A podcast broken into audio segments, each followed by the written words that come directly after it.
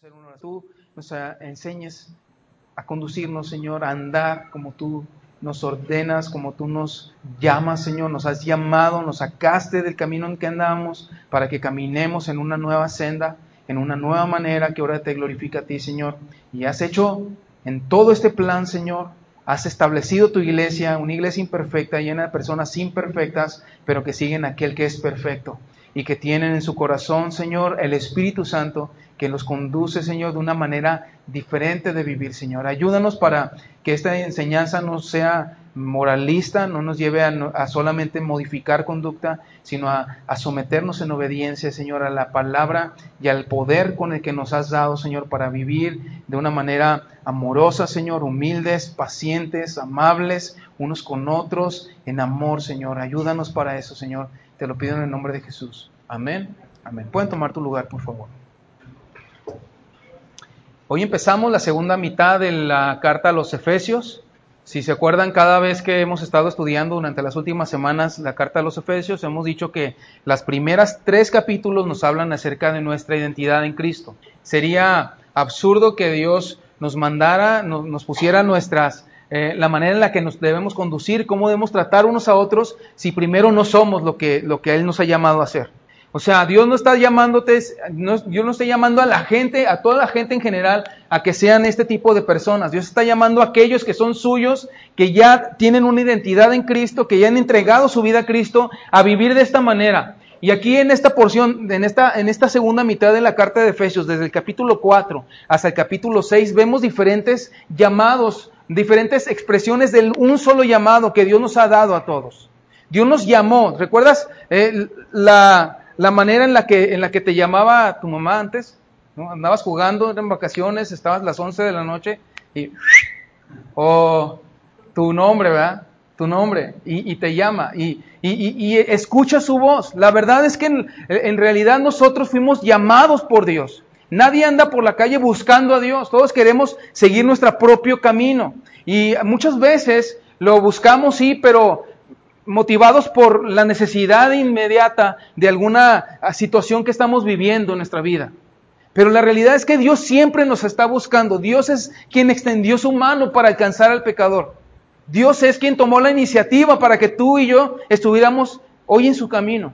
No solamente en este lugar físicamente, sino en, una, en, lugares celestiales, como dice la, la primera mitad de, este, de esta carta.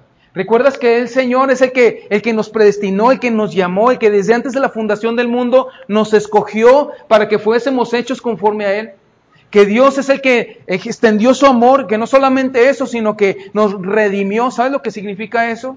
Que había una deuda nuestra, a nuestro cargo y que Él pagó esa deuda. Y no solamente que ya quedamos tablas con Dios, sino que nos ha dado todas sus riquezas en Cristo Jesús. No nada más no debes nada, sino que ahora tienes activos, Ahora tienes a favor, saldo, saldo a favor, del cual puedes echar mano cada vez que, que, caminas, cada vez que tomas una decisión, cada vez que, que te enfrentas a, una, a una situación en particular en tu vida. Eso es lo que Dios ha hecho por nosotros. Hasta ahorita en, el en, los capítulos 1 al 3 no nos ha dado ninguna instrucción, solamente una en el capítulo, me parece que, que el 2 o el, en el capítulo 2 dice, por tanto acordaos Acuérdense nada más. Acuérdense de dónde Dios nos sacó. Acuérdense que ya no están allí. Y muchas veces nosotros necesitamos recordar que ya no, es, ya no eres el que eras. Tal vez no eres todavía lo que debes de ser, pero ya no eres lo que eras. Por causa de Cristo. Porque, por lo que Cristo ya hizo por ti. Porque necesitamos estar plantados firmemente sobre la identidad de quienes somos en Él. Para que entonces podamos vivir una nueva vida. La vida cristiana no es nada más cambia tu conducta. La vida cristiana es Dios te transforma, de empezando desde tu corazón. La gente lo que, lo que queremos es, ¿cómo, ¿cómo, le hago para ya no tener un matrimonio conflictivo? ¿Cómo ya le, le hago para, para, ya no tener problemas y roces con mi, con mi patrón o con mi, con mi jefe? ¿Cómo le hago para, para ya no ser tan enojón, tan enojona? ¿Cómo le hago para, para ya no batallar con esta debilidad, con estas cosas? ¿Cómo este, este vicio que me está haciendo daño, cómo le hago para quitármelo? ¿Sabes una cosa? Puedes ir a muchos lugares, existen eh, de todo anónimos, ¿verdad? Todo, todo, todo. Que como de más, que fumo de más, que tomo de más. Todo anónimo, enojones anónimos, ¿verdad? mentirosos anónimos y todo anónimo. ¿Sabes qué? La situación es que nosotros necesitamos entender que ese asunto no es anónimo. Yo soy culpable delante de Dios y lo primero que me acerca al Evangelio es reconocer mi culpabilidad. No es anónimo, soy yo. Soy yo el que, el que tiene una deuda con Dios y solamente Cristo en una cruz pudo pagar por eso. Y lo que yo necesito entender es que ahora que estoy en Cristo ya las cosas viejas pasaron, ahora todas son hechas nuevas. Y ese es mi nuevo caminar en Cristo. Desde el capítulo 4 vamos a ver este nuevo caminar en el Señor. Y Pablo ha, ido como que armando, como que dibujando algo interesante en esta, en esta porción. Lo que ha estado dibujando, trazando a través de, de, los últimos capítulos, el último capítulo que estudiamos, es, es, la silueta de la iglesia. Donde Dios quiere expresar la gloria de su, de, su, su plan para el, para el hombre, a través de la iglesia a través de la iglesia, ese cuerpo que Dios preparó para que tú y yo perteneciéramos a Él. Y hemos aprendido que la, que la, que, que eh, dice la palabra que, que, puso sobre todas las cosas al Señor y, y, también como su cuerpo la iglesia, ¿sí te acuerdas? Que somos parte de Él. Dice la escritura que sometió todas las cosas bajo sus pies y también la iglesia está unida a Cristo. Somos el cuerpo de Cristo. Somos el cuerpo de Cristo. La semana pasada hacíamos una recapitulación de todo este tema de la iglesia. En su contexto de este pasaje corto que vamos a estudiar hoy, podemos ver el significado a la luz de la carta completa. Yo quiero que me acompañes al versículo número 3, por favor. Y lo marques allí, si, si es tu Biblia, ¿verdad? Márcala. Ponle ahí rojo, amarillo, verde, no sé, el color que traigas. Versículo 3, ¿qué dice? Solícitos en guardar la unidad del Espíritu en el vínculo de la paz. Hagan todo lo posible por mantenerse unidos en el Espíritu y enlazados mediante la paz. De estos seis versículos que vamos a estudiar al día de hoy, la idea central radica en esta porción, en este versículo 3. Es la idea de que Cristo, mediante su sacrificio, recuerdas, nos hizo un solo cuerpo, un solo pueblo, un solo hombre. Dios, Cristo mediante su sacrificio nos unió a los que estaban separados, que no tenían ni manera de poderse reconciliar, Él nos unió. Una iglesia formada por judíos y gentiles. Cuando la gente entraba a la iglesia de Éfeso, veía, ah, caray, ah, caray, ahí está un judío y un gentil y los dos leyendo la Biblia juntos, bueno, o compartiendo juntos. ¿Cómo puede ser posible eso? ¿Cómo puede ser posible si sabemos que estos dos pueblos están enemistados entre sí? Que no hay nada en común entre ellos. Solamente aquí sucedió un milagro. Y eso es lo que, lo que, lo que la iglesia debe de ser. Un lugar donde Dios une personas completamente distintas, de diferentes culturas, de diferentes trasfondos y trastornos también. Y ahora Pablo les dice que recuerden quiénes son en Cristo y que y, les pone una instrucción, les dice, esfuércense en mantener la unidad. Cuando cuando hablamos de ciertas iglesias que admiramos, ¿verdad? ¿Qué es lo primero que pensamos? Ah, es que una iglesia muy organizada. O, sea, tienen todo para todo, ya nomás este, entras y todo está así bien clasificado, todo, entras hasta te da miedo desacomodar algo, ¿verdad? O sabes que esta iglesia, qué impresionante alabanza tienen. Wow, o sea, es impresionante esto, las luces, el sonido, los músicos, o sea, están impresionantes. Otras, híjole, el pastor, el predicador, wow, o sea, habla de una manera impresionante, qué bárbaro. O, iglesias que puedas ver, ¿sabes qué es un ministerio de, niños? Oh, qué impresionante es. O, las actividades que hace. ¿Sabes una cosa? La característica que la iglesia debe tener es que puede tener todo eso, pero el llamado que Dios está dando a la iglesia es que seamos uno, que seamos uno. Al final vamos a leerlo, pero en, el Evangelio de Juan, capítulo 17, Jesús está haciendo su oración, sus últimas palabras en oración al, Padre, antes de ir a, la cruz. Y en, esa oración el Señor Jesús dice, Padre, te encargo a los míos, a los que tú me diste. Que así como tú y yo somos uno, Señor, así sean ellos también uno. ¿Para qué? Para que el mundo crea que tú me enviaste. La gente se puede impresionar por nuestra, por nuestra organización, la gente se puede impresionar por nuestras actividades. La gente se puede impresionar por nuestras instalaciones. Y tú dices, bueno, pues aquí, ¿qué va a impresionar a la gente? Jesús dice que sean uno como tú y yo, Padre, somos uno, para que el mundo crea que tú me enviaste. Y es que lo que lo que la gloria de la iglesia no está en lo que en la, en la organización, en, los, en las cosas como las hace, sino en quién está haciendo esas cosas y por medio de quién lo está haciendo y cómo están unidos en un solo cuerpo. Es la gloria de la iglesia. No ponemos menos la necesidad de tener una organización. Aquí sería difícil movernos o acomodarnos si no tuviéramos filas de sillas o no tuviéramos cierta mínima organización. Pero sabes una cosa, a veces vamos de iglesia en iglesia buscando la que, la que esté más, más, más ad hoc a mí. La iglesia no es un grupo de personas que, que les late lo de Jesús y que, y que pues escriben canciones de Jesús y hablan de Jesús y, y, es como si fueran este, también como personas que se juntan porque todas tienen un perro bulldog y tienen un club de bulldogs y acá no, lo mismo, pero ahora nosotros con Jesús, no, la iglesia, la iglesia es un organismo vivo, no es un club nada más. La iglesia es un organismo vivo que está unido en su diversidad y en, su, en sus diferencias, pero somos uno solo en Cristo. Y es lo que me encanta porque, porque en los siguientes capítulos vamos a empezar a ver instrucciones para, para que tú vivas cómo puedes vivir en tu trabajo, cómo puedes aplicar tu nueva identidad en tu matrimonio, cómo puedes aplicar tu nueva identidad este, eh, con las autoridades. Pero sabes que todo eso está en el contexto de la iglesia. De manera que es bien importante. A veces pensamos, bueno, yo, yo y Dios tenemos una relación, una comunión. Este, yo de la iglesia ya no espero mucho, pero yo y yo estamos bien. ¿Sabes una cosa? Dios nos ha unido para, para que juntos seamos su cuerpo y para que juntos podamos mostrar su gloria. Mira, vamos al versículo 1, dice, por tanto yo prisionero por servir al Señor le suplico que lleven una vida digna del llamado que han recibido de Dios. Y vamos a ir respondiendo unas preguntas y espero que sea más sencillo. Este, eh, primer pregunta que yo hago. Para empezar, dice, yo Pablo, prisionero de, perdón, preso en el Señor, os ruego que andéis como es digno de la vocación con que fuisteis llamados. Pablo pudiera decir, miren, porque yo soy Pablo y porque yo, a mí ya me la han hecho varias veces, ahora ustedes hacen lo que yo digo y lo tienen que hacer así y así. Pablo dice, ¿sabes qué les ruego? Hay una carga emotiva ahí. ahí. ¿Sabes? Una cosa es como, es, es como paralelo a aquella porción de Romanos 12, versículos 1 y 2, donde dice, os ruego por las misericordias de Dios que presentéis vuestro cuerpo, por las misericordias de Dios, no porque lo hagan para mí, me explico.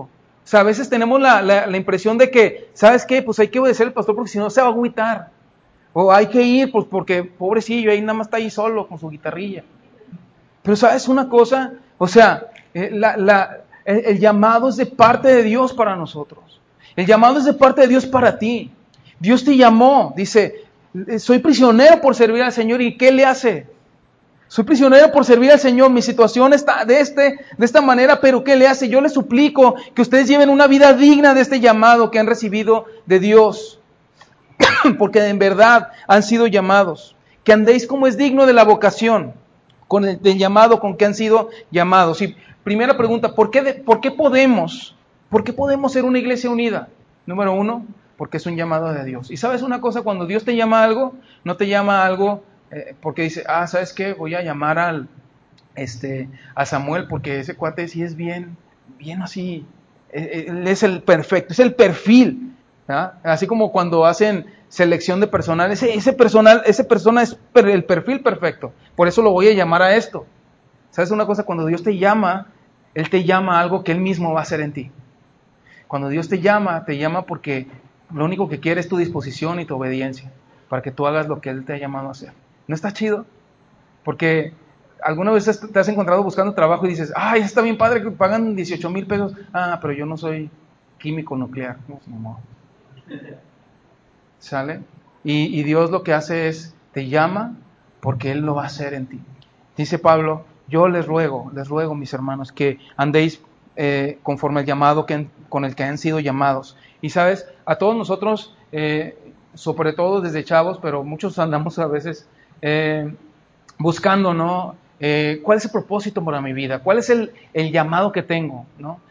¿A qué le tengo que dedicar mi tiempo, mis esfuerzos? ¿sí? Y sabes, aquí está bien fácil, o sea, Dios está diciendo, ¿a qué le tienes que dedicar tu esfuerzo en la iglesia? A, a que vivas conforme a la vocación con que fuiste llamado. A eso. ¿sí? La gente está buscando su propósito, su destino, en qué se va a enfocar. Y la verdad es que fuiste llamado a formar parte de una iglesia, no un club, no una organización, sino un organismo. Y no nos unen este, preferencias en particular, sino que nos une el llamado que Dios nos ha dado. Hay un llamado para nosotros. Hay un llamado que, eh, con el cual Dios nos, nos, nos habló. Y eso me hace recordar un poquito cuando Pablo, cuando Jesús, sus amigos eh, de Betania, Marta y María y Lázaro, ¿verdad? Sucede que Lázaro muere y Jesús va a visitarlos, pero bueno, primero le llaman, le echan, le mandan un WhatsApp, dicen, ¿sabes qué, Señor? Este, tu amigo, el que amas, ya anda en las últimas.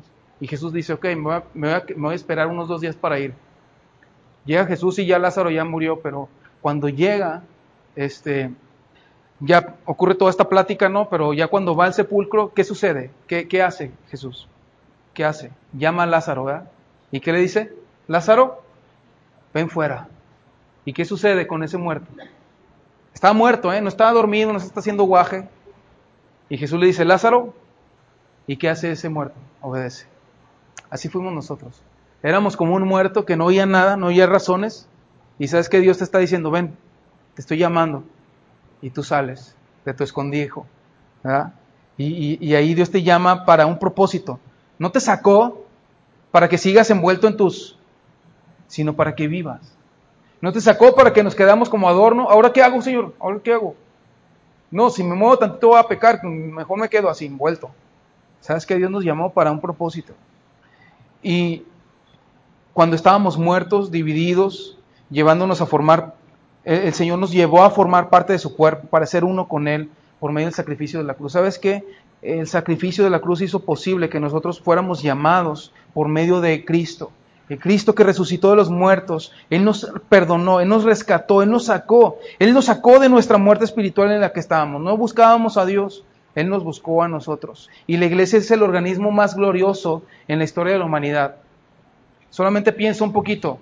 Las empresas más impresionantes del principios del siglo XX, que eran los millonarios más putrimillonarios de, de, ese tiempo, ¿sí? ¿Dónde están ahorita? ¿Dónde están esas empresas? organizaciones que era impresionante su poder y todo. ¿Dónde está? Y la iglesia permanece. Y un día todos los gobiernos van a desaparecer. ¿Y qué crees? La iglesia permanece. Porque Dios nos ha dado vida. Y porque la iglesia es el organismo más glorioso del universo. Es la realidad. Aunque, aunque parezca, dices, más glorioso del universo, pues, pero pues sí, mira cómo andamos. Sí, ¿sabes qué? Dios quiere hacer algo nosotros. Dios nos ha llamado para eso. Nuestra gloria no es la capacidad humana de nuestros métodos, sino el llamado divino en el que el Padre nos llama, el Hijo muere en nuestro lugar y el Espíritu Santo nos guía. Ese es el llamado. ¿Y cómo se ve este llamado? Vamos, vamos a ver un poquito más abajo. Dice, eh, ¿cómo, podemos ver ese llamado? Fíjate, la iglesia no está llamada a buscar la gloria del mundo, la admiración del mundo. Al contrario, ¿recuerdas cuando Jesús le dice a sus discípulos, en el mundo tendréis que les van a mandar premios y les van a decir, oh, el premio a la gran organización de la Iglesia Horizonte, el premio a la predicación más, ex, más, este, más elocuente, ¿no? El premio a, ¿no? a las instalaciones más impresionantes, ¿no? ¿Sabes una cosa? No estamos llamados para buscar el, reconocimiento humano, sino vivimos para anunciar la gloria de Dios. Eso no significa que no hagamos las cosas con todo nuestro corazón y con todos nuestros mejores eh, es, esfuerzos y no, todos nuestros mejores eh, recursos, pero ese no es nuestra gloria. Nuestra gloria es que Dios salva al pecador y que, fíjate, cada uno de nosotros tenemos una historia en la que fuimos salvados y perdonados y rescatados por la gloria de Cristo solamente por su amor, solamente por su gracia. Esa es la gloria de la iglesia, un lugar donde Dios toma gente que ni siquiera ni le buscaba y ahora quieren estar juntos, que son bien diferentes, diferentes edades y cada uno bien distinto, pero ahora están juntos, unidos por el vínculo de la paz. Esa es la gloria de la iglesia, solamente piensa en eso. Y sabes, Jesús ora, oró por nosotros en sus últimas horas. Y ese llamado, ¿cómo se ve? Fíjate lo que, lo que dicen los siguientes versículos. Versículo 2. ¿Cómo se anda digno de la vocación con que fuiste llamado? Bueno, primero con toda, ¿qué dice ahí? Humildad, con toda humildad. Necesitamos tener en mente cuál es el llamado. Primero dijimos, este es mi propósito, ok, ¿cómo se ve? ¿Cómo se hace? Primero con toda humildad. Filipenses 2, versículos del 2 al 8 dice, aquí lo tienes en pantalla, dice, completad mi gozo sintiendo lo mismo, teniendo el mismo amor, unánime, sintiendo una misma cosa, nada hagáis por contienda o por vanagloria, antes bien con humildad, estimando cada uno a los demás como superiores a él mismo, no mirando cada uno por lo suyo propio, sino cada cual también por lo de los demás. Haya pues en vosotros este sentir que hubo también en Cristo Jesús, el cual siendo en forma de Dios no estimó el ser igual a Dios como cosa a que aferrarse, sino que se despojó a sí mismo, tomando forma de siervo, hecho semejante a los hombres, y estando en la condición de hombre, se humilló a sí mismo, haciéndose obediente hasta la muerte y muerte de cruz. Cuando Pablo dice, con toda humildad, ¿sabes una cosa? Jesús es el modelo. ¿A quién tengo que seguir? A Jesús. ¿Y sabes qué hizo Jesús? Número uno, versículo 7, aquí en esta porción en Filipenses, ¿sí la tenemos o no? Se despojó a sí mismo, se despojó a sí mismo, o sea, se, quitó su lugar, se despojó de su de la posición en la que estaba para hacer, para humillarse a sí mismo. No solamente se despojó, ¿verdad? Algunos de nosotros decimos, bueno, yo me despojo, ya no soy aquí, ya somos hermanos, ya no soy el, el doctor en ciencias, ¿verdad? Ya soy tu cuate, somos hermanos pero el más chido de todos, porque soy el pastor, porque soy, tengo muchos años en la iglesia, tengo muchos años de conocimiento de la palabra, ¿no? ¿Sabes qué? Jesús, ¿qué es lo que hizo? Se despojó, se humilló. No solamente se humilló, sino que se hizo siervo, se hizo siervo hasta la muerte. ¿Sabes qué significa ser siervo hasta la muerte? Servir de por sí es morir un poquito, un poquito a mí mismo. Servir es que, ¿sabes qué? Ah, me toca servir las mesas y yo también tengo hambre, pero ¿qué haces? Pues voy a morir un poquito a mi, a mi, a mi necesidad personal y lo voy a hacer. Pero sabes que Jesús no solamente se hizo siervo así como que, bueno, ok, ahí está, ahora sí yo, sino que se, hasta la muerte, completamente. Servicio siempre implica morir a mí mismo. A muchos no nos gusta. Hoy en día, hoy en día eso no vende. Hoy en día que la gente te diga, ¿sabes qué? Tienes que que, humillarte y tienes que despojarte de ti mismo y tienes que morir a ti mismo. Eso no, a esas personas no las invitan en, en Viva la Vi, no las invitan en los programas de la tele. Ahí, invitan a las personas que te digan, ámate a ti mismo. A la persona que te diga, valórate. ¿Y sabes qué? Y cuando, cuando sale una persona en, un, en YouTube ahí diciendo, ¿sabes qué? Muere a ti mismo. ¿Sabes qué? Niégate a ti mismo. Y si alguien sale diciendo, ámate, tres millones de likes. 25 mil este, compartir. ¿verdad? ¿Por qué? ¿Por qué? Porque el hombre no, e, eso no vende. Dice, humildad es poner el interés de, Dios y el de otros antes que el mío propio. Y la gente piensa que humildad es debilidad. En los tiempos de, en los tiempos de Pablo, tanto como los de ahora, hablar de humildad era como decir, bro, o sea, nosotros aspiramos a más, no a menos. Y la gente piensa que eso es aspirar a menos y eso es debilidad. ¿Y sabes qué? Humildad no es debilidad. Humildad es el poder de Dios actuando en tu vida a favor de su propósito. Un escritor inglés se llama C.S. Lewis, dice, humildad no es pensar menos de mí mismo. Ah, yo soy menos. No, sino pensar menos en mí mismo. Y vamos a echarle un vistazo también a otra porción, Romanos 12, versículos 3 y 4. Fíjate lo que dice allí. ¿Sí lo tenemos, hija? Dice, digo pues, por la gracia que me es dada, a cada cual que está entre vosotros, es decir, ¿a quiénes? A nosotros, que no tenga más alto concepto de sí que el que debe tener, sino que piense de sí con cordura, conforme a la medida de fe que Dios repartió a cada uno. Porque de la manera que en un cuerpo tenemos muchos miembros, pero no todos los miembros tienen la misma función. Lo que aquí está diciendo es que ninguno de nosotros tenga más alto concepto de sí mismo que, que debe tener cada uno de nosotros. Hemos recibido eh, de parte de Dios la medida de fe que Él repartió a cada uno de nosotros. Y la realidad es que ni tú ni yo somos la pieza clave del universo. Jesús es la piedra angular de su iglesia. Ni tú ni yo somos la pieza clave sin la cual nada funciona. Es Cristo. Es Cristo. Y nosotros simplemente somos actores de reparto. Él es el protagonista en la historia. Y no hay delicia ni gozo en mi gloria, solamente hay delicia y gozo en, Él. ¿Sabes? Eh, ninguna de estas virtudes, si tú te fijas, las que vamos a ir viendo, las poseemos nosotros mismos. Es un fruto del Espíritu. Si, te acuerdas un poquito de lo que estuvimos viendo en Galatas, ¿verdad? En capítulo 5 dice, el fruto del Espíritu es amor, gozo, paz, paciencia, benignidad, humildad, fe, mansedumbre. ¿sí? Es un fruto del Espíritu. Por lo que hay una cosa que te, que te invito a que pienses por un momento. Dice, cuando fallamos en, este, en, en, este, en estos rasgos en nuestra vida, ¿es porque Dios falló en su llamado? ¿Es porque Jesús falló? Respóndeme, ¿sí o no? Entonces, ¿por qué es? ¿Por qué es? Porque confiamos mucho en nuestra carne tan débil. Porque nosotros vamos y tomamos nuestras fuerzas de nuestra carne y dices, ¿sabes qué? Yo ya no puedo ser más humilde, esto ya me cansó. ¿Sí? Ya no puedo eso. Y, piensa por un momento, tanto en la iglesia como en la familia, como en el matrimonio, cuando hay división, cuando hay separación, cuando hay pleitos, es porque alguno, ¿verdad? O, o porque al, al, menos a los dos lados les falta humildad. Humildad. Es la necesidad que tenemos, esa humildad de parte de Dios que nos... Eh, eh, ¿Cómo se ve ese llamado que Dios nos ha dado con esa humildad? Fíjate, ¿cuál es la siguiente? Eh, mansedumbre, ¿sí? ¿Sí es? con toda humildad y mansedumbre. ¿Qué es mansedumbre? Aquí, aquí en, la, en la otra versión que yo tengo dice amabilidad, ¿sí? Mansedumbre. Jesús nos enseñó, Jesús nos enseña, también es otra vez nuestro modelo ahí. Mateo 11, 29 dice, llevad mi yugo sobre vosotros y aprended de mí que soy manso y humilde de corazón, ¿sí? Podemos ser mansos y humildes por fuera, pero por dentro somos ¿Ah? Ay, qué hermano tan manso, tan... y de pronto nos damos unas desconocidas, porque la palabra dice que seamos mansos y humildes de... Ah, estamos al revés. No, yo sí soy manso y humilde, pero muy dentro del corazón. ¿Ah? Ahí dice que en el corazón. No, o sea, mansos humildes de corazón, aprenden de mí y hallarán descanso para sus almas. ¿Sabes el desgaste que es estar siempre luchando por mis derechos, estar siempre luchando porque me se hagan las cosas como yo quiero, es estar es un desgaste tremendo.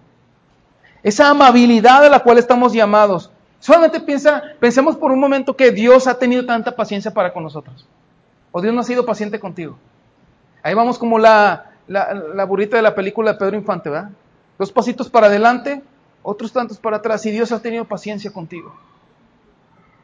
Dios ha tenido paciencia con nosotros. Dios ha mostrado su amor para con nosotros. Nos cuesta ser paciente con otros, ¿sabes? Deberíamos pensar un poquito más a menudo en cómo Dios ha sido paciente con nosotros mismos. El Salmo 103, versículo 14 dice, el Señor conoce nuestra condición y se acuerda que somos polvo. Él sabe. Nos cuesta ser pacientes porque la pacien más paciencia implica más dependencia de Dios. Y, y, y, algunos dicen, Señor, hazme, hazme, dame paciencia. Y entonces te cae una, un, una situación ahora así como la pesa, dice, Señor, ayúdame a, a hacer fuerte este músculo. ¿Qué crees que, te, que necesitas para eso? Es una pesa. Señor, dame paciencia. Quiero ser más paciente. ¿Qué crees que va a suceder? Una oportunidad para que seas paciente. Y Dios, Dios te recuerda, ¿sabes qué? Por la paciencia que yo he tenido contigo, recuerda, no es algo que, que tengas que sacar de ti mismo, es algo que Dios ya te ha dado. Y yo creo, yo no, no me voy a equivocar si te puedo decir que con todos nosotros Dios ha sido bien paciente. Ninguno de nosotros podemos decir, no, yo tengo guardado un resto de paciencia de Dios porque yo, mira, soy bien. No, la verdad es que Dios ha sido muy paciente con nosotros. Otra característica es soportándonos en amor. Fíjate lo que dice, soportándonos con paciencia los unos a otros, ¿en qué? En amor. ¿Sí? Primero a los Corintios 13, en la porción de los enamorados, ¿verdad? Que dicen, ah, va a haber una boda, de seguro van a leer este, este versículo. El amor es paciente, es benigno, no busca lo suyo, ¿verdad? ¿sí o no? O, o, un retiro de parejas, y, ah, vamos a predicarles eso. Pues, ¿sabes? Está hablando del amor de Dios por nosotros también. El amor de Dios por nosotros. Y, recordemos por un momento que Dios, eh, el amor, el amor de Dios por nosotros dolió. Ahora sí que amarte duele, brother. Sí. Y no estoy hablando de la película, estoy hablando de que ah, Dios te amó y no fue barato para Él. No fue barato para Él. ¿Sí? Él, él, él, tuvo que haber un sacrificio. El amor implica sacrificio. El amor implica morir a mí mismo. El amor implica soportar eso. Esa tolerancia, ese soportarse sin amor no funciona. Ay, te estoy aguantando, ¿eh? Pero a ver a qué horas. Sí, te estoy teniendo paciencia, pero pues a ver cuándo. A ver si ya reaccionas. Por eso dice soportándonos en amor. Considerando que no todos somos iguales. Considerando que, que, que, que necesitamos de su amor para esto. Soportándonos en amor. Sin amor no hay nada de esto. Dice la porción esa de primero a los, Corintios 13, dice al final, yo puedo tener todos los dones más impresionantes, pero si no tengo amor, soy como un fierro ahí nomás que le suena. ¿sí? Soy como una cazuela que le están dando de cucharazos. Así soy, nomás puro ruido y ya. ¿sí? Y sabes, Dios nos está llamando a eso. Pero ¿por qué amor? ¿Pero cómo amor? ¿Cómo voy a amar a alguien que no es como yo? ¿Cómo voy a amar a alguien que ya, ya lo traigo entre ojos? ¿Cómo voy a amar a alguien que me tiene tan, incómodo, tan incómodo? Fíjate, Colosenses 3.13, es uno, ahora sí que este es como la vitacilina. En la casa y en la oficina, brother. Ah, qué buena medicina. Colosenses 3.13. Dice, soportándoos unos a otros y perdonándoos unos a otros, si alguno tiene queja contra otro. Hasta ahí dirías, uy Dios, te la bañas. O sea, ¿por qué me pones cosas tan difíciles? Pero dice, como Cristo os perdonó. Ah, sí, yo ya te estoy soportando, ¿eh? Como Cristo te perdonó, así también hacerlo con vosotros. No hay nada de que digas, es que yo no sé cómo. Si hemos ahorita reconocido que Dios ha sido paciente y amoroso y nos ha soportado, tienes de dónde agarrar. El que no tiene de dónde agarrar es el que no tiene esa gracia sobre su vida. La gracia sobre tu vida te capacita para esto. Y necesitamos siempre tomar, ¿recuerdas de la llave que se abría del refresco? Ilimitado, ¿sí? Necesitamos ir y tomar la gracia otra vez y, ¿sabes qué, Señor? Esto porque tú ya me lo diste, porque yo puedo, porque, porque tú me he recibido de ti esto, Señor, ¿sí? Ahora, este es un llamado que implica nuestra ser activos en ello. Fíjate lo que dice el versículo 3. Dice, solícitos en guardar la unidad del Espíritu en el vínculo de la paz. Solícitos en guardar la unidad del Espíritu en el vínculo de la paz. Eh, te lo leo en la versión NTV, dice, hagan todo lo posible por mantenerse unidos en el Espíritu y enlazados, enlazados mediante la paz. ¿sí? Conservar la unidad implica el esfuerzo de todos. Repite conmigo. Conservar la unidad implica el, el, ¿el qué? ¿El esfuerzo de quiénes? De todos. Y, pon mucha atención en lo que acabamos de decir, porque no dice producir la unidad, sino conservar la unidad. es algo bien diferente. A veces pensamos que, bueno, vamos a hacer entonces, como estamos todos por su, por su lado, entonces ahora sí vamos a hacer más este, salúdense unos a otros, vamos a hablarnos unos a otros, llámate unos a otros para que podamos ser unidos. La unidad no se produce, la unidad ya la produjo, ya la produjo el Señor. Esto ya lo hizo Dios. Nosotros, pero estamos nosotros llamados a ser solícitos en guardar esa unidad, en, preservar esa unidad en el espíritu, en el vínculo de la paz. ¿sí? No dice que nosotros la producimos, sino que somos llamados a mantenerla, a volver a aquello que Dios ya hizo. ¿Recuerdas lo que Dios ya hizo? Unir de dos diferentes pueblos unos, un solo hombre, de, personas completamente distintas, que sin nada en común, Dios los une por medio de su evangelio y, por medio de su, glorioso poder nos hace uno en Cristo. No somos ya cada uno por su lado, sino somos en Cristo, somos de Él. ¿sí? Unidad nos costará dejar nuestra comodidad y ponernos en situaciones vulnerables. A veces estamos así como que, yo sí quiero unidad, pero, pero nomás está aquí. O sea, no, O sea, te voy a ser sincero, o sea, mientras más conozcas al hermano o la hermana que está delante atrás de ti, ¿qué crees que va a suceder? Va a haber más razones para córtala, bro. ¿Sí? Sí. En realidad. Por eso Pablo dice, yo sé, yo sé para dónde van. Yo sé que si ustedes se siguen juntando más, va a haber situaciones. Pero hay un versículo que a, este Leo le gusta mucho. Proverbios, Proverbios 27, 17, ¿qué dice? Con fierro se usa. Dios ha usado la iglesia para que tú no sigas siendo igual. Las personas que son diferentes a ti, Dios la está, la está usando para que en esa fricción que hay, tú puedas decidir como, Dios te está llamando a hacer. para que tú puedas ejercitar esta manera de vivir digna del llamado con el que fuimos llamados. Y por eso Pablo dice, yo sé para dónde van, yo sé lo que va a pasar, que ustedes van a, van a, mantener, a, mostrarse humildes, a mostrarse pacientes, y va a haber uno, uno que otro brodercito que, bro, ¿qué onda? Y sabes qué? Ustedes tienen que ser solícitos en guardar la unidad del Espíritu en el vínculo de paz. Y me encanta porque dice, la unidad del Espíritu. Esa unidad nos ha sido dada, el Espíritu de Dios. Y si te fijas cuando dice aquí la palabra Espíritu, en que está en mayúsculas, ¿sí la ves? ¿Sí? Es algo que nos ha sido dado. El mismo Espíritu de Dios nos fue impartido. No es una unidad de creación humana. La iglesia es el único organismo donde no nos unen nuestras preferencias. Hay, una vez en la tele estaba viendo que hay una iglesia de puros motociclistas y todos ahí van porque les gustan las motos. Ya, aparte de ahí, pues, entre, entre Rancón y Rancón, pues ya ahí medio cantan y adoran a Jesús y les enseñan la Biblia. Pero eso no es el vínculo de la iglesia. El vínculo de la iglesia no es que seamos todos iguales, sino es el vínculo de la paz en la unidad del Espíritu, lo cual nos ha sido dada por Dios. El vínculo de la paz es que Cristo pagó nuestra paz con Dios y entre nosotros. Ese es el vínculo de la paz. El vínculo de la paz es Cristo muriendo por nuestros pecados. Y pecado es una ofensa en contra de Dios. Y las ofensas que hay entre unos y otros, ¿qué crees? Que también fueron pagadas en la cruz. No es así como que, ay, este, pues, no alcanzó para lo que tú me estás haciendo, así que yo voy a vivir eternamente ofendido y enojado contigo porque, ¿sabes qué? Cristo no es suficiente. Cuando nosotros estamos eh, fallando incluso también en esta parte de, de, un esfuerzo de decir, sabes que yo ya no espero mucho de este, de este o de aquella persona, estamos diciendo, sabes que yo ya no espero mucho de Cristo. Yo ya no espero, mm, ya lo que Dios hizo ya no es suficiente. Dios quiere hacer de su iglesia un lugar donde haya el vínculo de la paz que Cristo pagó por nosotros, se ve haga evidente. Y es triste escuchar eso que acabo de mencionar, pero sabes que Cristo es suficiente. Cristo es suficiente y lo cantamos y lo recordamos y, debe ser algo que, tengamos presente siempre. Solícitos. ¿Qué es solícito? ¿Sí sabes qué es solícito? Prontos, esforzados. Cuando, cuando vayas a un restaurante y te toque un mesero bien amable, dile, gracias por su solicitud.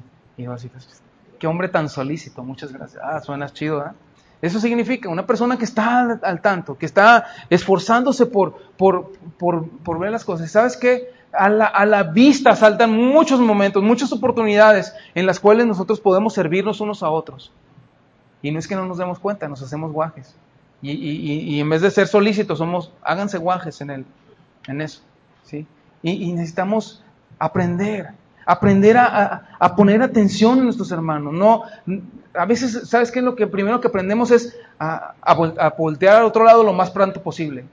Y no, es así. La iglesia es un lugar donde Dios quiere que, cada uno de nosotros podamos ver por los demás, solícitos. ¿Cuáles son los elementos de nuestra unidad? Versículos 4 al 6 y con eso terminamos. Los elementos de nuestra unidad. Primero, primero necesitamos considerar que si tú tienes algo en Cristo, te voy a dar una noticia. No es exclusivo para ti, ¿sabías? Tienes eso en común con todos. Si has, si has visto algunos niños que están ahí, ah, yo tengo todas, las todas mis estampitas, y el otro dice, yo también. ¿Sí? Tienes todo. Todo el kit te fue dado y es algo que compartes con todos tus hermanos. Esas bendiciones de parte de Dios tú las compartes con todos los creyentes. Y eso es lo que tenemos en, común los unos con los otros. Es que, pues es que, ¿de qué puede hablar con esta persona si no tenemos mucho en común? ¿Sabes? ¿Quieres ver lo que tenemos en común? Primero, somos un solo cuerpo. Siendo distintos, Dios nos unió en un solo cuerpo. ¿Has escuchado los trasplantes? Cuando hacen trasplantes y, le ponen un órgano a otro cuerpo. ¿Y qué sucede muchas veces? El cuerpo, ¿qué hace?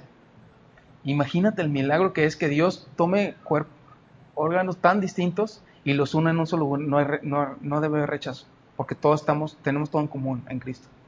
Es lo que Dios hizo con nosotros. Fíjate lo que dice 1 Corintios 12:13, dice, porque un solo espíritu, por un solo espíritu, por un solo espíritu fuimos todos bautizados en un cuerpo, sean judíos o griegos, sean esclavos o libres, y a todos se nos dio a beber de un mismo espíritu. Dice, tenemos un cuerpo, un cuerpo, ¿sí? también un espíritu. Si has visto a veces las personas que, que, que llega el día del partido y que andamos así con nuestro equipo, súper bien, y luego vas a la Soriana y ves otro cuate, porque imagínate que no eres del Santos, ¿verdad? Porque pues aquí todos somos del Santos, pero que hay uno, no sé, alguien que se le ocurra hacer, irle a un equipo de color azul y luego de esos que casi nadie le va y luego te encuentras uno en el, en el Oxxo que le va al mismo y, y ¿qué haces? Ay, bro, no, usted sí sabe, no sé qué. Y a veces, a veces tenemos más, más así, más gozo por decir, ah, vas al mismo, y así nos, eh, y nos saludamos así como, eh, tú eres de los míos, tú eres de los míos. Y este, y sabes qué debería ser entre nosotros, tenemos todas las cosas en común. La Biblia dice que cuando la iglesia, en, en el libro de los Hechos, narra su vida de la, de la iglesia primitiva, dice que tenían en común todas las cosas, todas las cosas. Algunos eh, eh, este, interpretan esta porción diciendo, es que era comunismo, es que, es que, no, es que tenían en común todas las cosas, ¿sabes que En un solo cuerpo, un solo espíritu. Tenían en común todo esto. Y nosotros tenemos en común esto también, un Señor. ¿Qué significa que, que, tenemos todos un Señor? Si todos tenemos un cuerpo y un espíritu, quiere decir que habitamos en el, misma, en, la, en el mismo organismo y un espíritu que somos, que hemos sido eh, investidos por el mismo Espíritu, que tenemos alguien que dirige nuestro, nuestros pensamientos, alguien que, que, nos ha sido dado para ser nuestro consejero, nuestro compañero, el que nos lleva a Cristo, el que apunta a Cristo todas las cosas. Y debemos de recordar que si todos tenemos un mismo Espíritu, debemos cuidar de no contristar ese Espíritu. Pero también tenemos un Señor. Un Señor implica que tenemos una autoridad, una sola autoridad. Todos estamos sometidos bajo el señorío de Cristo. Ya no son mis exigencias las que demando que se cumplan, sino que estamos sometidos a Cristo. Y es que donde hay un Señor, pues no debería de haber división. Si todos están bajo un Señor, entonces es absurdo que haya unos que jalemos para un lado y otros que jalemos para otro lado, y los que jalan por un lado dicen, Cristo es mi Señor, y los que jalan por otro lado también decimos, Cristo es mi Señor. Pablo les escribe a los Corintios y le dice, ¿acaso Cristo está dividido? No.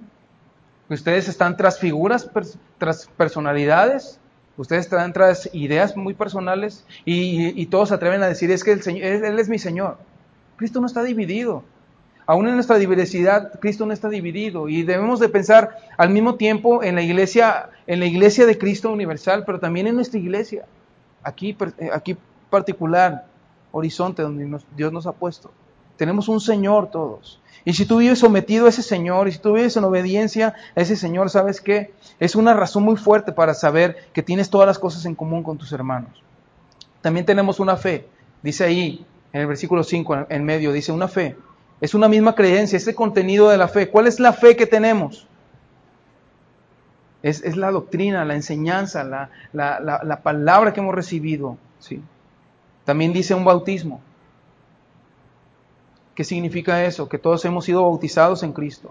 Hoy vamos a ver algunos hermanos obedecer en, eh, eh, en, el bautismo, pero eso es el testimonio de esto, que hemos sido bautizados en Cristo, unidos todos. ¿sí?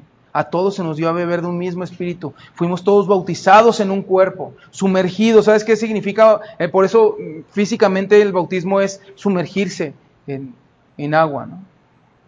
Y aquí viene una parte que me, encanta, que, me gusta un chorro, porque dice, versículo 6, un Dios y Padre de todos. ¿Sí? Un Dios y Padre de todos. Primero los Corintios 8, 6, que también la tenemos ahí. Dice, para nosotros, sin embargo, solo hay un Dios, el Padre del cual proceden todas las cosas. Y esta porción está en, contexto con lo que acabo de mencionar. Cuando Pablo dice, ¿está Cristo dividido? Está, ustedes unos dicen que yo Apolos y yo Pablo y yo Cristo, yo soy más espiritual. Este, no. Para nosotros, sin embargo, solo hay un Dios, el Padre del cual proceden todas las cosas. Y nosotros somos para quién? ¿Sí, sí, está ahí? ¿Para quién somos? Para Él. Y un Señor Jesucristo, por medio del cual son todas las cosas. Y nosotros por medio de Él. Eso me gusta porque cuando dice un Dios y Padre me habla de familia. Él es el papá y nosotros somos sus hijos. Familia, pertenencia, identidad. ¿sí? Hace, hace un, tiempo escuchaba, creo que en la conferencia de hombres, al pastor Quique compartir algo así, ¿no? O, a otro hermano, compartir algo de una, de una niña, ellos, ellos adoptaron una niña que pues venía de, de, orfanato ya grandecitas, ya grandecitos, ya es muy difícil que los puedan, que puedan quedar en una familia. Y, y esta niña la adoptan y, y sucede que, que, pues juega béisbol o algún deporte y, toda la familia se, se, hizo playeras iguales para irla a apoyar. Y ella perdió ese partido, pero terminó feliz el partido. Va a, la, va a las gradas y, y, va feliz con una sonrisa en su rostro. Porque ahora ya no importa tanto si vas ganando en el partido o vas perdiendo. Ahora lo que importa es que tienes un padre. Ahora lo que importa es que tienes una identidad. Ahora lo que importa es que tienes algo en común con tus hermanos. Y que tienes una familia. Y eso es algo impresionante. Que Dios haya hecho algo así con nosotros, hombres y mujeres que, que, estamos enemistados con Él y ahora no solamente nos ha dicho, bueno, te salvo y te perdono y todo, ahora sí síguele por donde tú quieras sino que te dice, ¿sabes qué? Aquí tienes donde pertenecer. Qué impresionante. Eso me habla de, de familia, de pertenencia, de unidad. Él es padre, dice, de todos, ¿sí? De todos, todos por igual. Aquí no hay de que, y, Pablo tiene muy en mente esta, esta idea de que tenían, no, los hijos de Dios son los judíos, los gentiles esos no. Los hijos de Dios somos los que tenemos de, de 10 años en adelante, los que ya nos bautizamos, los que los hijos de Dios somos los que ya tenemos tanto tiempo haciendo esto. No, ¿sabes qué? Los hijos de Dios, dice él, Dios y Padre, un solo Dios y Padre, el cual es de todos, sí. Sobre todos, también, sobre todos. ¿Qué significa que es sobre todos? Que Dios no tiene favoritismo. Que dice también por eh, el cual es sobre todos y por todos. Eso significa que Dios usa a todos por igual. ¿Sí? Si has pensado en que Dios, Dios usa a todos por igual, Dios, es, Dios puede usarte a ti igual como, a, como a, a, todos los demás. ¿Por qué fallamos en eso? Porque dejamos las cosas de la vida de la iglesia solamente para los que se dedican al 100 a eso. Pero nosotros estamos llamados a eso. Él es por todos, a todos los usa igual.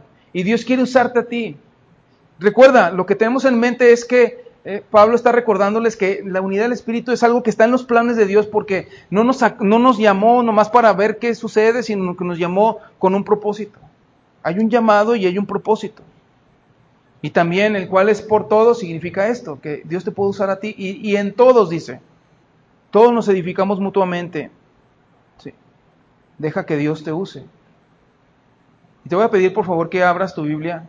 Esta sí porción sí, me, sí te pido por favor que la abras en tu Biblia, en el Evangelio de Juan, capítulo 17, versículos 20 al 23. Y con esto vamos a, a terminar. Juan 17, 20. La mencionamos hace unos minutos.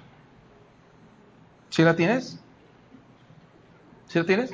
Dice, mas, os ruego, no ruego solamente por estos, sino también por los que han de creer en mí por la palabra de ellos. Versículo 21 dice, para que todos sean uno, como tú, oh Padre, en mí y yo en ti, que también ellos sean uno en nosotros, para que el mundo crea que tú me enviaste. La gloria que me diste, yo les he dado para que sean uno, así como nosotros somos uno, yo en ellos y tú en mí, para que sean perfectos en unidad, para que el mundo conozca que tú me enviaste y que los has amado a ellos como también a mí me has amado. Jesús no ora para que yo oro por estos para que tengan edificios impresionantes. Yo oro por estos para que tengan planes y programas y organizaciones de primera. Jesús ora por nosotros para que nosotros seamos perfectos en unidad. ¿Y la iglesia debe ser perfecta? Pregunta capciosa. Según esta porción, dice Jesús, sí, para que sean perfectos en unidad. La, la, perfección en unidad es, ¿sabes qué? Cuando dejamos que Dios sea el que, el que nos une. Cuando escuchamos su llamado y cuando escuchamos su propósito y nosotros nos sumamos a eso y decimos, Señor, yo quiero hacer lo que tú quieres que yo haga. La, la, la gloria de la iglesia, otra vez repito, no está en su excelencia, en su organización, la gloria de la iglesia está en que Dios nos ha amado primero a nosotros y ahora podemos amar unos a otros a pesar de ser distintos e imperfectos, unidos perfectamente en amor.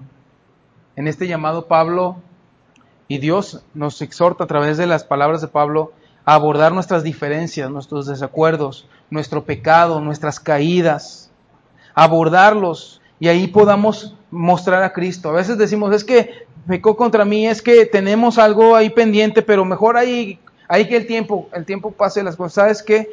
No, somételo a Cristo, eh, perdona como Cristo te perdonó y, y camina la siguiente milla. La unidad y el llamado, el propósito, la misión para nuestras vidas forman esta, este llamado de Dios para nosotros. La unidad está incluida en el Evangelio y es la evidencia del poder y la sabiduría de Dios. Cuando Jesús está diciendo, ellos en mí y tú en mí, quiere decir que cuando tú, cuando tú entregas tu vida a Cristo, no solamente estás entregándote a Jesús y, ah, yo tengo una relación con Él, si son, ¿sabes qué? te estás entregando una relación de comunión, de comunidad. Cuando estás entregando tu vida a Cristo, Dios te está poniendo en una familia. Dios te tiene una playera ya con tu nombre, con otros, y que siendo huérfanos, ahora participas de, lo mismo. Y ahí están para cuando tú vas a tu partido y la riegas y metes un autogol, y sabes que te aman y te sirven de parte del Señor. Hay una porción que dice que si, si ves que alguno se extravía, si ves que alguno tropieza, ustedes que son espirituales, amonéstenle, pero con paciencia, pero también con humildad, considerándote a ti mismo. No sé que tú también te toque meter un autogol y entonces vayan y, también te toque que te, que te ayuden. ¿sí? ¿A qué damos más importancia? ¿A nuestras diferencias o nuestra unidad en Cristo? Pablo decidió, Pablo optó por la unidad. Y yo solamente quiero que terminemos. Al rato vamos a tener un, tiempo de convivencia. Mira, podemos, podríamos tener convivencia todas las semanas y eso no es unidad. La unidad viene de cuando nosotros ponemos a Cristo en medio de nuestras relaciones. La unidad viene cuando nosotros ponemos a Cristo en medio de nuestras relaciones. Esta oportunidad es una gran oportunidad. Pero sabes qué? Te adelanto. A lo mejor, a lo mejor en la convivencia vas a decir, ay, este me cayó gordo. Dios está dando una buena oportunidad para que puedas ejercitar esto. A lo mejor en medio de la convivencia, si tú te vienes y te sumas al grupo de mujeres, vas a decir, ay, pero qué mujeres tan inconstantes. Pero entonces tú tienes una oportunidad para ejercitar el carácter que Cristo puso en ti. Si tú vienes a, la reunión de hombres y empiezas a, a, sumarte a eso, dices, ay, pero estos cuates, ¿qué onda? Carrillentos. Pero Dios empieza a tratar con ellos, bola de carrillentos. Pero Dios empieza a, tratar con nuestras vidas, de verdad. De verdad, necesitamos vernos a los demás. No veas vernos a los demás como superiores a ti mismo, como Cristo los ve. Lo mismo en todas las dinámicas de, de iglesia. ¿Sale? Se me pegó el sale. Muy bien, vamos a orar. Mi Dios, gracias Señor porque por el llamado con el que nos llamaste, Señor. No es, una carga, Señor, sino al contrario, tú has decidido mostrar el brillo de tu gloria, Señor, a través de nuestras vidas. Y gracias, Jesús, porque, porque eso es algo que tú nos diste, Señor. Gracias, Dios, porque, porque distintos contextos y distintas edades, Señor, tú nos has llamado para formar parte de tu iglesia. Y yo te pido por, por, mis hermanos, Señor, que también han lavado sus pecados en la sangre de Cristo y han rendido su vida a Jesús. Y ahora Él es el Señor y Salvador de sus vidas. Padre, gracias porque podemos tener todas las cosas en común. Pero también te pido, Señor, si hay alguien aquí que nunca ha rendido su vida a Jesús, que ve esto como algo que desea, pero sin Jesús, la verdad es que separados de Cristo no podemos hacer nada. Yo te pido, Señor, que tu gracia y tu evangelio brille en su corazón.